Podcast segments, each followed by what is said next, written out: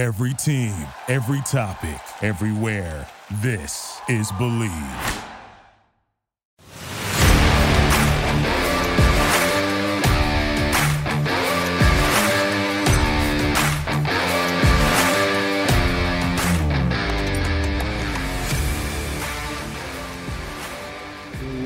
What's up, everybody? Welcome into Commanding the Huddle. I am your host, Ryan Fowler from the Draft Network, and I am glad to be back. It's been two weeks back from Indianapolis in the scouting combine, and as always, it was a doozy. And this episode today is going to be a full recap of the 2023 combine. And now we're just a week, week or so away from free agency kicking off, folks. We are in the meat of the NFL offseason. Washington building that roster as we move into 2023 with Eric Bieniemy as offensive coordinator, Jack Del Rio back in town as DC, and Ron Rivera, of course, at head coach. Martin Mayhew was in Indianapolis. We heard him speak.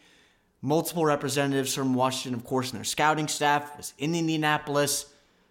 Heck of a week for offensive guys, defensive guys. I want to take you guys into a full recap of not just positions of need for the burgundy and gold, but all the positions on offense and on defense. Some standouts for me because at the end of the day, I want to make myself clear in that the combine you have there's of course there's you have to hold weight right towards these guys measurables, the intangibles that you just can't check off on, on game day, right? The speed, the height, the weight, the length, that type of thing, the explosiveness. You see it in the vert, you see it in the broad. Then you have film. That's the majority of weight where teams evaluate a prospect. What does their tape look like? What is the production? Then, if you go and test in a t shirt and shorts and all those things line up, then you got yourself an elite prospect. You got yourself a certified day two guy. Or maybe it's a day three guy with some more questions you want to take a flyer on bring in the building, get him on your coaching staff, and develop him. Or maybe he's a guy at day three steal that you like. But with Indianapolis completed, we're now full steam ahead, as I mentioned, with free agency, but pro days as well. Lots and lots of pro days to keep an eye on as we head towards these next couple weeks. But I want to start, of course, with the quarterbacks. And who else can we talk about than Anthony Richardson, quarterback from the University of Florida? We knew he was going to test well 6'4, 245, 4'440, over 40 inches in the vert ridiculous. Now, again, we knew he was going to test, but you look at him deliver the football live, it's different, folks. It, it's, it's overwhelmingly different. Now, again, film holds weight. I don't think we give Anthony enough credit as far as his ability to understand and operate under center coming from Florida. But he was overwhelmingly impressive, and we know that athletes go high in the NFL draft. He's not going to last long. CJ Stroud, quarterback from Ohio State, was now all the attention is on Anthony. But for me, CJ Stroud was the winner, if you will, in Indianapolis. You see him operate, not just Ohio State, but at the combine. Everything is on time, he's accurate, everything is smooth, everything is comfortable. It's never rushed, it has its own tempo, right? It operates to his own beat. Everything aligns from his feet up to his eyes it's just overwhelmingly impressive to watch CJ Stroud work. You look at him back to that CFP semifinal game against Georgia where he finally used his lower half a little bit more. That's something he's going to have to do at the NFL level. But CJ was a massive winner. Bryce Young, I, I do not care that he threw, didn't throw at the combine. I, I'm happy that he weighed in and measured, weighed in at 204. He will not play at 204, folks. He will probably play around 190. Whatever he ate, how much water he drank that week, Tip of the cap to his training staff. But he will not play at 204 as he move into the next few years of his career, obviously. Whether durability concerns there, teams will have those, and teams do. But Bryce Young, I really just flat out, it, did, it didn't bother me that he didn't throw in Indianapolis. We know what we get from him and what we've seen from him at Alabama. Uh, a guy I do have questions with is Will Levis, quarterback from Kentucky. He is the fifth quarterback on my board. I have CJ Stroud. I have Bryce Young. Excuse me. In order Bryce Young, CJ Stroud, Anthony Richardson, Hendon Hooker from Tennessee, and Will Levis at five. Why I say that is because Will Levis You're supposed to be a face, face of the franchise potentially. QB1, right? Guy to come in the building, move the needle, and win a Super Bowl. That's the goal. That's the goal. There's about five to six teams in the league right now that have their guy that they know for the next five to seven years, he's going to be here. He's going to be our guy. Will Levis didn't see him in the bowl game. Didn't see him show up at Mobile at Senior Bowl. Didn't run the combine in the 40. You know, we talk about a Kentucky. Oh, it's the offensive line. It's the young receivers. It's the offensive coordinator. Sometimes there's a common denominator there, folks. And for me, I want something to hang my hat on when it comes to Will Levis. And I don't right now. And a lot of NFL teams don't. Now, there's a specific team in the NFL, not going to mention for obvious reasons, that is absolutely in love with Carolina. Now, nobody in the NFC East, and it's nobody in the AFC. That gives you guys a hint. But it's an NFC team that absolutely is in love with Will Levis and what he offers at the quarterback position. Now, I get it. Big kid, big arm, right? But being a good athlete and just be able to throw a football doesn't mean that that translates to winning at the quarterback position at the NFL level. He ran a pro style offense at Kentucky, completely understand that. The comparisons between him and Hendon, I can talk about Hendon all day long as far as I like a guy that's battle tested. The improvements that he's shown from Virginia Tech to where at times he looked completely unplayable, to the half reads and some of the pre snap hots that he had to hit at Tennessee where everything was, it, it was easy. Pre snap, he knew where he was going, had a certain look, he knew where he was going. Wasn't asked to read two, three reads across the field, left to right, like you're asked to do at the NFL level. Tore his ACL, was a Heisman finalist. Tore his ACL and he's battling back from that. You learn who he is as an individual. Overwhelmingly impressive from a character perspective. It's a kid I want in my locker room. It's a kid I want leading my franchise. It's a kid I want as the face of the franchise potentially moving forward. But for Will, I just have a ton of questions because you want that QB1. The talent is there, of course, it is, obviously. But I want just something to hang my hat on. And I want guys that want to compete. Flat out. And I just haven't seen that during this pre draft process. I would love to see him in the bowl game. In Mobile, especially, where the quarterbacks were extremely overwhelming. The likes of Jake Haener from Fresno State, who I like, but Tyson Bagent from Shepherd. Jaren Hall from BYU. Clayton Tune from Houston. I mean, there wasn't any headlining names from the quarterback position like we saw last year down in Mobile. And it was a great chance for Will to go there and separate himself, and he didn't. So those are kind of my thoughts at the quarterback position. Going to move to running backs to where this is, we know how deep this running back class is. And headlines at the top, obviously, with Bijan Robinson. And what else can you say about Bijan? He's going to be an RB1 for a long time in this league. He could be a top 3 4 running back in this league. Heck, starting next year, he's absolutely fantastic. Uh, Jahmyr Gibbs from Phil, from excuse me from Alabama. I hope the Eagles don't grab him. I know the Eagles love him, and you move back into the late portions of round one, early portions of round two. They expect Miles Sanders to walk. They love Kenny Gainwell, but he's going to stay in that third down role. You know, this is a situation to where Jahmyr Gibbs could very easily be a Philadelphia Eagle and a weapon in that offense with what they do. They're going to have changes on both sides of the ball, but that speed, that, that that elusiveness, his again, his ability to go from zero to sixty in in five yards, it's ridiculous. And he was he was uh, another guy who was impressive in Indianapolis. Some under the radar guys, the running back position. I mean, I know you guys have probably heard of Zach Charbonnet, running back from UCLA. He looks the part, big, strong kid. Transferred to UCLA from Michigan. Love his game. Eric Gray from Oklahoma kind of has some JD McKissic vibes, if you will, a little bit thicker than JD, but a third down back. And if he has to holster 15, 20 carries a game if someone goes out, he can absolutely do that. Create inside the tackles, create outside. Not the biggest guy. He's sub six foot, but got some bolster to him. Got probably one of the, one of the stronger lower halves in the class. The ability to bounce off tacklers and create and, and with it after contact and bounce off. Again, wimpy guys coming downhill.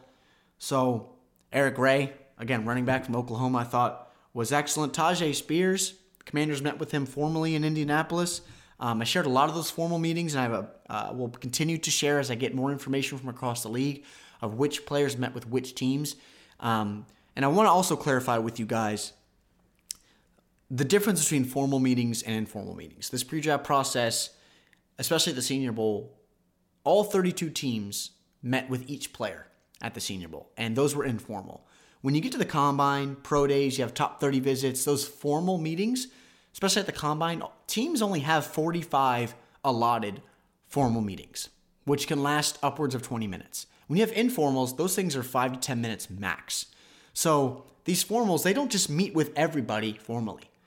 So when you hear about someone meeting with someone formally, there's interest there. Now, a lot of teams do their due diligence with the top guys, but you only get 45. And there's obviously more than 45 draft eligible prospects in this draft class. So when you hear about formals with teams, there's interest there. Does that mean he's going to draft them? No. Does it mean if they're going to draft a guy when he comes on the top 30? No. But all that information I continue to share on my Twitter at underscore Ryan Fowler if you don't follow me already. But back to Tyjae Spears from Tulane. You saw him tear it up all year long for the Green Wave. You saw it in the Cotton Bowl against USC. Oh, just dominant uh, and a guy I, I don't I don't want to limit him as a gadget guy, a third down guy. He's going to be a complementary guy in a backfield. I don't know if he'll ever be an RB one workhouse um, bell cow, but excuse me, workhouse or bell cow. But this is an electric prospect, and then you you get to talk to Tyjae and you learn more about kind of where his work ethic stems from, what his want is, what his what is his why. Why does he be, want to become a potentially extremely right productive guy at the NFL level. Just learn who he is, and the personality pops off the page, and then you see him play football, and he's just a guy that loves to play the game.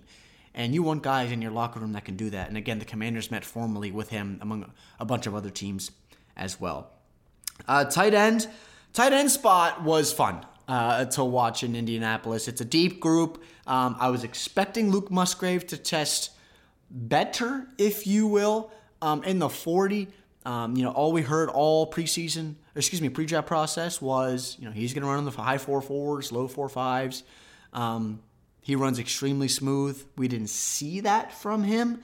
Um, again, Luke Musgrave from Oregon State, but seeing him move in space, uh, I absolutely love his game.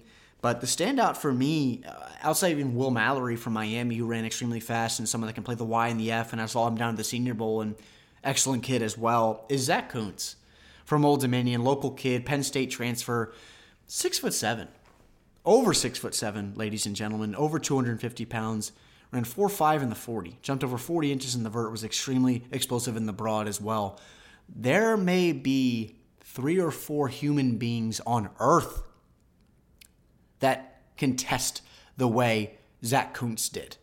And potentially two of them are in this draft class, and him and he and Darnell Washington. And watching Zach, I mean, we knew we were, he was going to test well. I mean, he's been a freak his entire life. I mean that in the best way possible.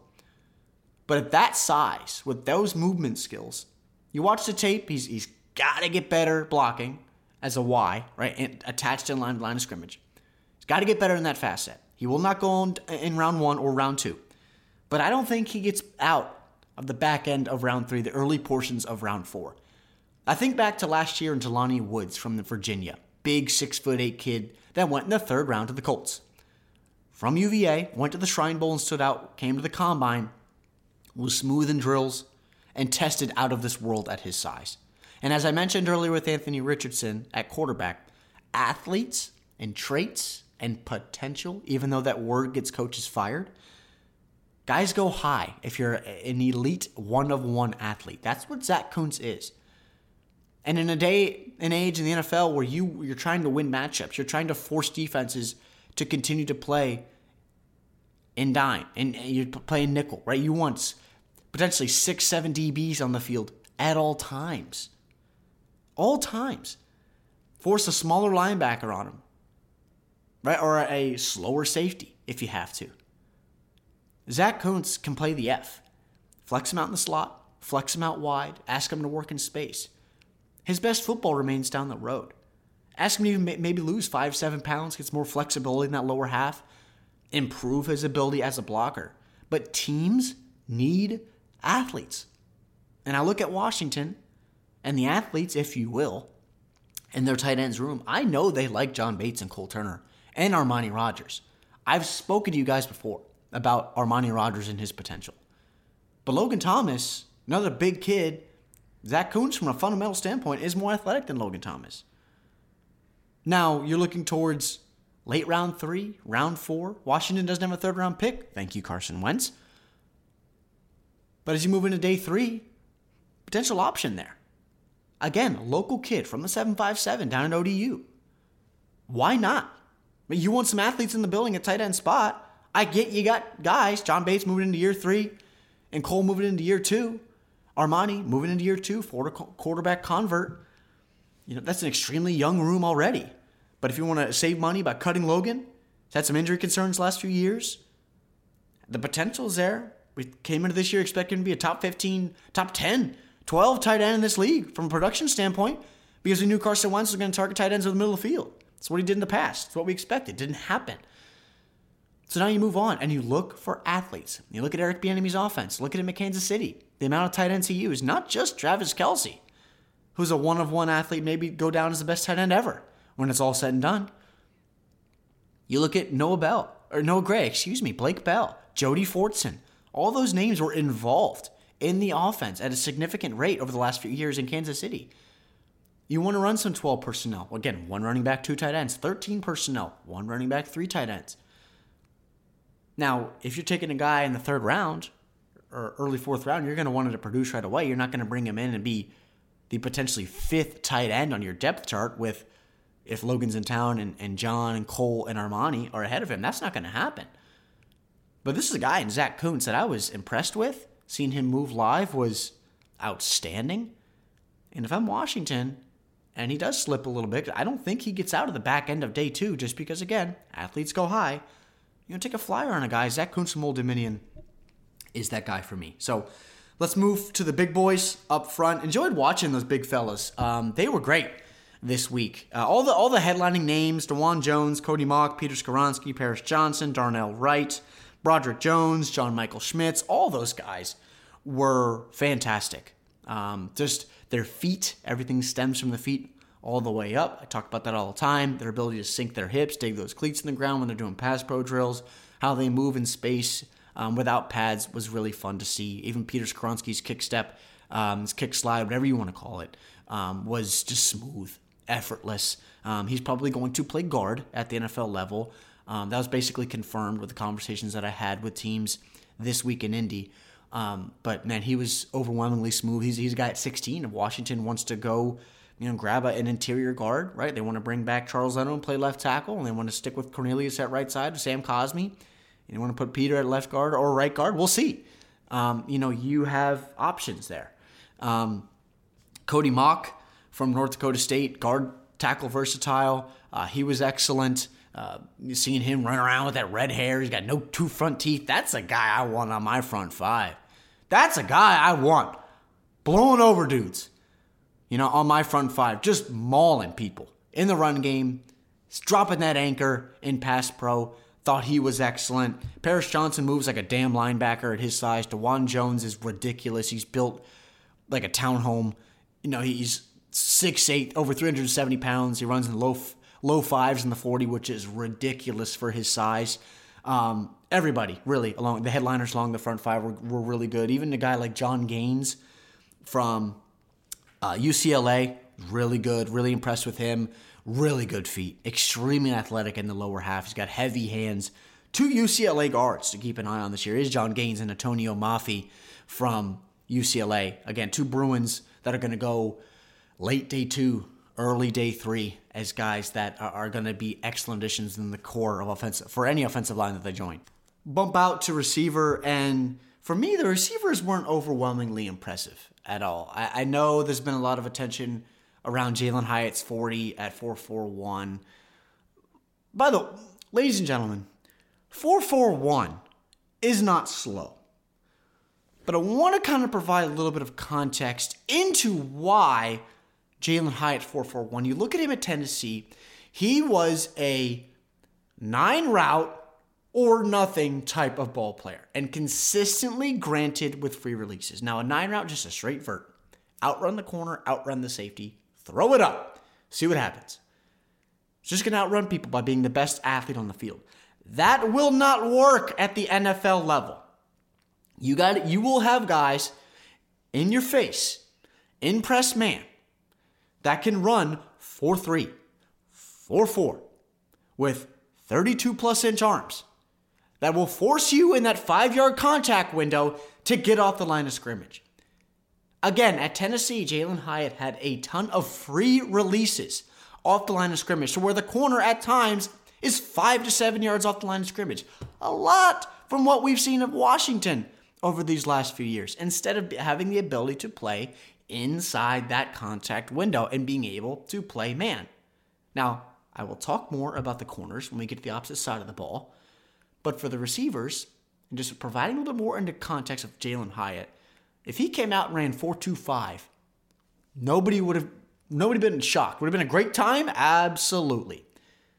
But if if you your calling card is Will Fuller, right? That's the comparisons around the league to Jalin Hyatt is Will Fuller. Your calling card is to be an absolute blazer. You come out and run 4-4, right? You, you, you guys kind of catch my drift here, see what I'm saying? So there's so many things in Jalin's game. First off, for me, I'm not touching him on day one. Absolutely not. I'm not taking him in the first 32 picks of this draft. Or excuse me, 31, with obviously Miami's pick being forfeited. I'm not touching at all.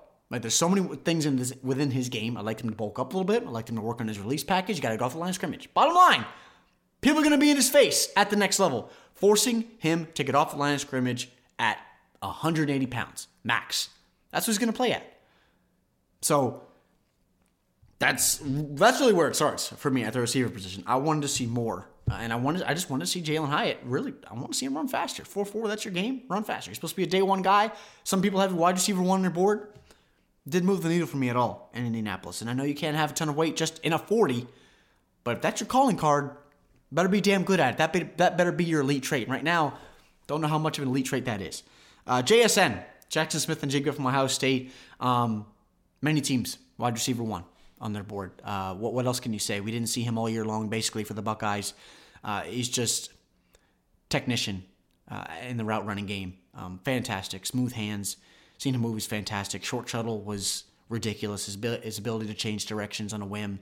Um, he's not going to have the elite burning speed. We didn't see him running eh, run the 40 in Indy, um, but his his play speed is much different than what he's going to run in a 40. And again, he's going to run out. Is he going to outrun corners? Is he going to outrun safeties? No. I think you look back to that 2021 tape, and you look at at uh, JoJo Domann from Nebraska, caught, chased down Jackson Smith from the opposite hash. You know those things. He's not slow by any means. I don't want to be misconstrued here, but his ability within those short areas, those two to three yards outside his frame, to ability to put his foot in the ground and make two, three guys miss. Now he's not Kadarius Toney by any means, but put that foot in the ground, make a guy miss, and turn up field, and not just be a threat five to 10 yards down the field, but also be able to separate at every single level of the defense. Jackson Smith and Jigba, and Jigba, excuse me, was fantastic. Josh Downs as well from North Carolina. Um, he's gonna on my board. He's gonna be he's gonna possibly be wide receiver three on my board. I, I absolutely love Josh Downs. Not the biggest guy in the world. Um, I, I, get some Jahan Dotson vibes from him.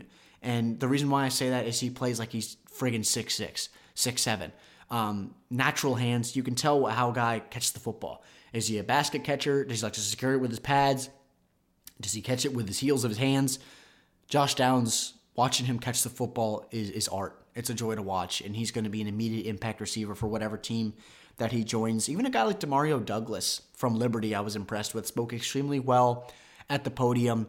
Um, during drills, he ran extremely well. He's going to be a guy that's going to have some special teams value. He's going to be a day three guy, going to play some in the slot, most likely for a team, get some designated touches, and just offer some unique wrinkles to an offense. Um, Tank Dell, time to move him up boards, folks. Move him up. We talked about him for a while. Tank Dell from Houston. You know, we to all the talk about Jordan Addison. You know, always at Pitt. He won the Biletnikoff working with Kenny Pickett, goes to USC, and he's getting all the NLI excuse me, NIL money, and he's got the USC Trojan on it, logo on his helmet. He's playing for USC, and he's working with Caleb Williams. And then he comes to Indy, doesn't run extremely fast, extremely light. He's smaller than expected. Tank Dell comes out, and you look at Tank Dell and it says 4.540. He did not run a 4.540. That dude is running four threes Now, the, the clock in Indy with the 40s was ridiculous all week long. I'm sure you guys saw it on social media and on broadcast as well. But Tank Dell, turn on his tape, bottom line. Um, not Again, not the biggest guy in the world, right? About five nine max. And he's not going to be over 200 pounds, probably be about 170. Again, max. Smaller guy. But he understands how to separate. And for me, you know, looking at people had Jordan Addison, wide receiver one, wide receiver two, we got to have the conversation. Um, we have some videos coming out from the draftnetwork.com on YouTube where um, we sat down, we discussed the differences and, and, kind of the similarities between Jordan Addison and Tank Dell. What's the conversation there? Why is Jordan ahead of Tank? Because they do similar things. They're similar body types. We saw Tank absolutely dominate the Senior Bowl, could not be covered.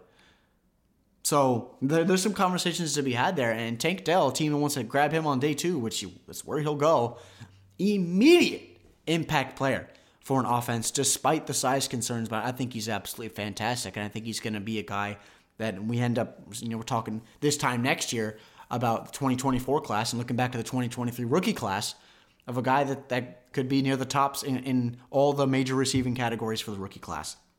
From there, Zay Flowers from Boston College thought he was good. I mean, as advertised, saw him at the Shrine Bowl. He didn't play in the game, had a couple workouts. Um, but, you know, seeing him at Boston College, dominant in the ACC, came there smooth.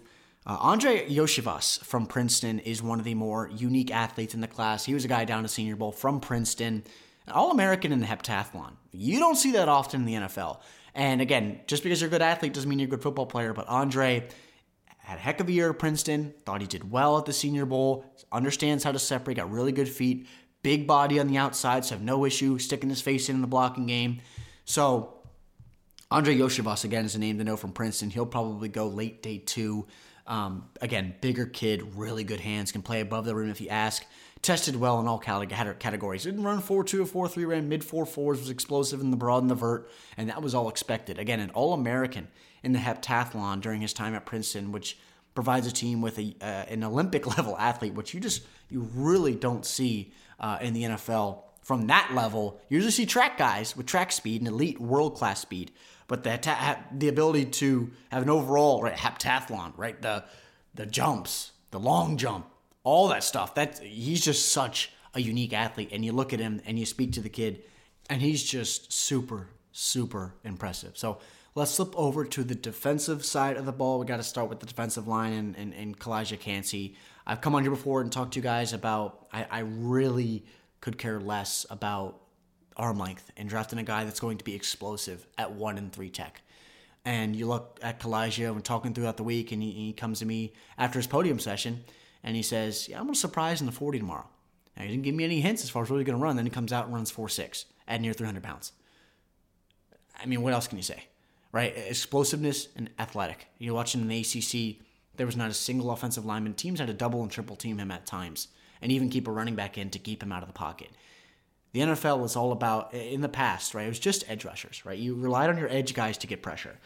Now, you got guys in the interior. Look at Washington. John Allen, Daron Payne combined for 20 sacks this year.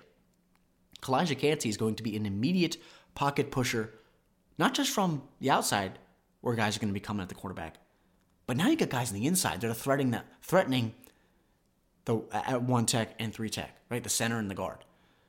Calijah was everything as expected. Did I expect him to run four six? Heck no, I didn't. But was I surprised? no, because of how explosive he is. He's probably the most explosive player in this class, pound for pound. Zacch Pickens, interior defensive lineman from South Carolina, extremely smooth mover former five star recruit. Just got to put it all together, and the ceiling is immense. The floor is low, but the ceiling is immense. And seeing him move at 291 pounds was, a, uh, was a joy to watch this week in Indianapolis. Nolan Smith from Georgia, 4'3", 40. We, we already know he's a guy that's going to be stout in the run game.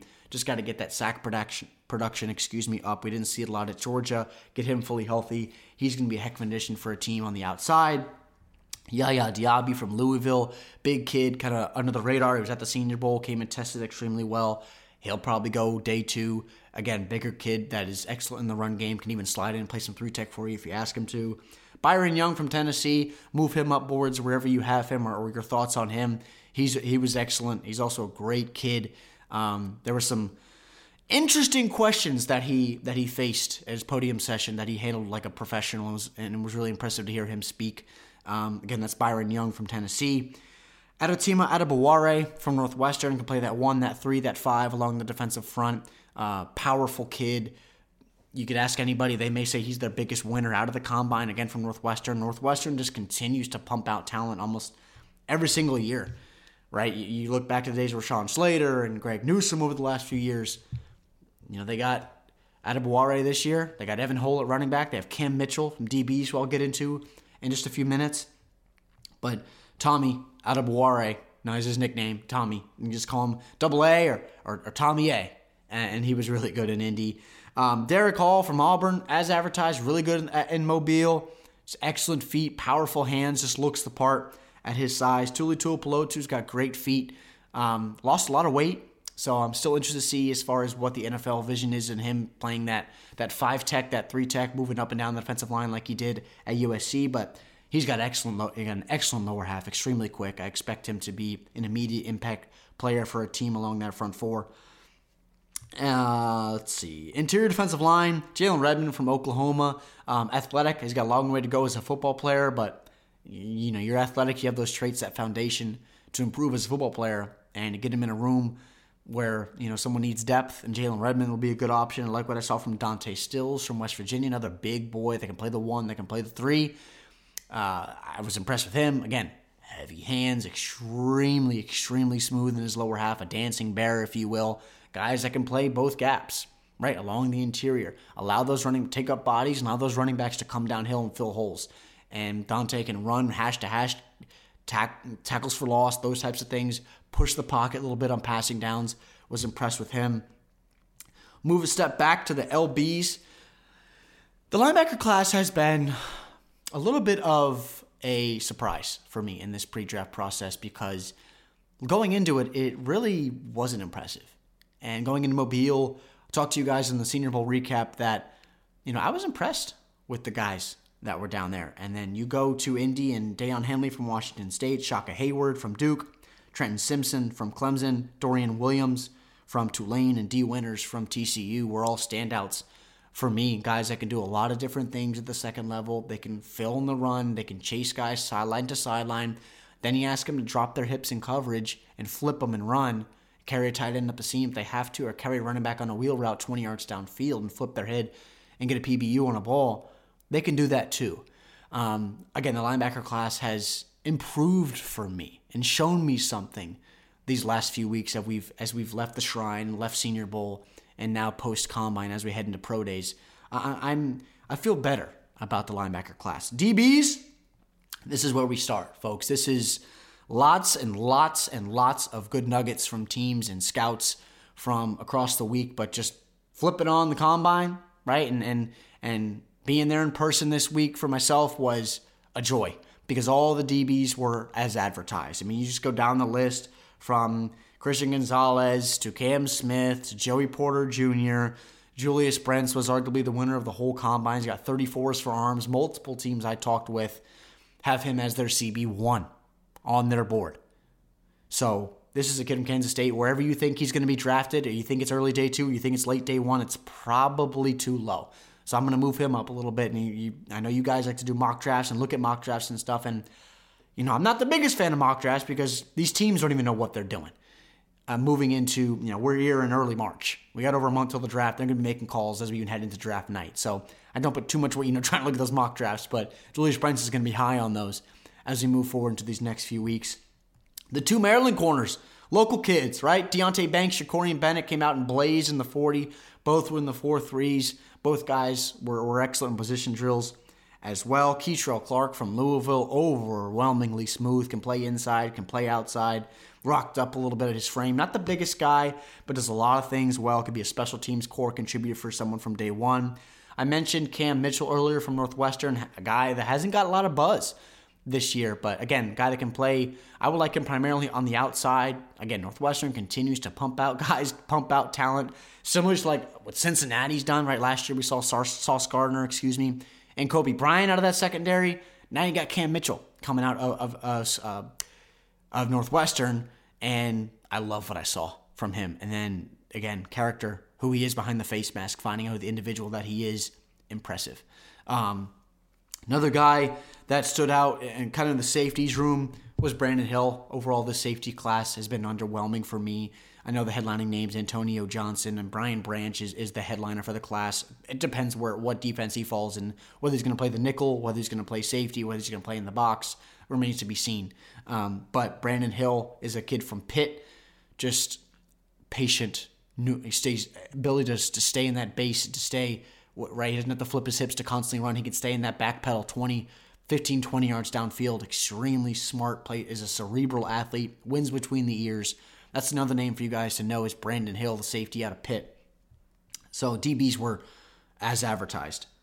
So that's going to wrap it up, folks. I hope you enjoyed. If you did, please leave a like, share, review, subscribe. I'm on Twitter. Again, if you don't follow me already, underscore Ryan Fowler. All my written work is housed at the Draft thedraftnetwork.com, including more video and audio content. We have lots and lots of stuff coming out of Indianapolis on our YouTube, on our Instagram, whatever platform that you prefer. There's lots of stuff from us over at TDN.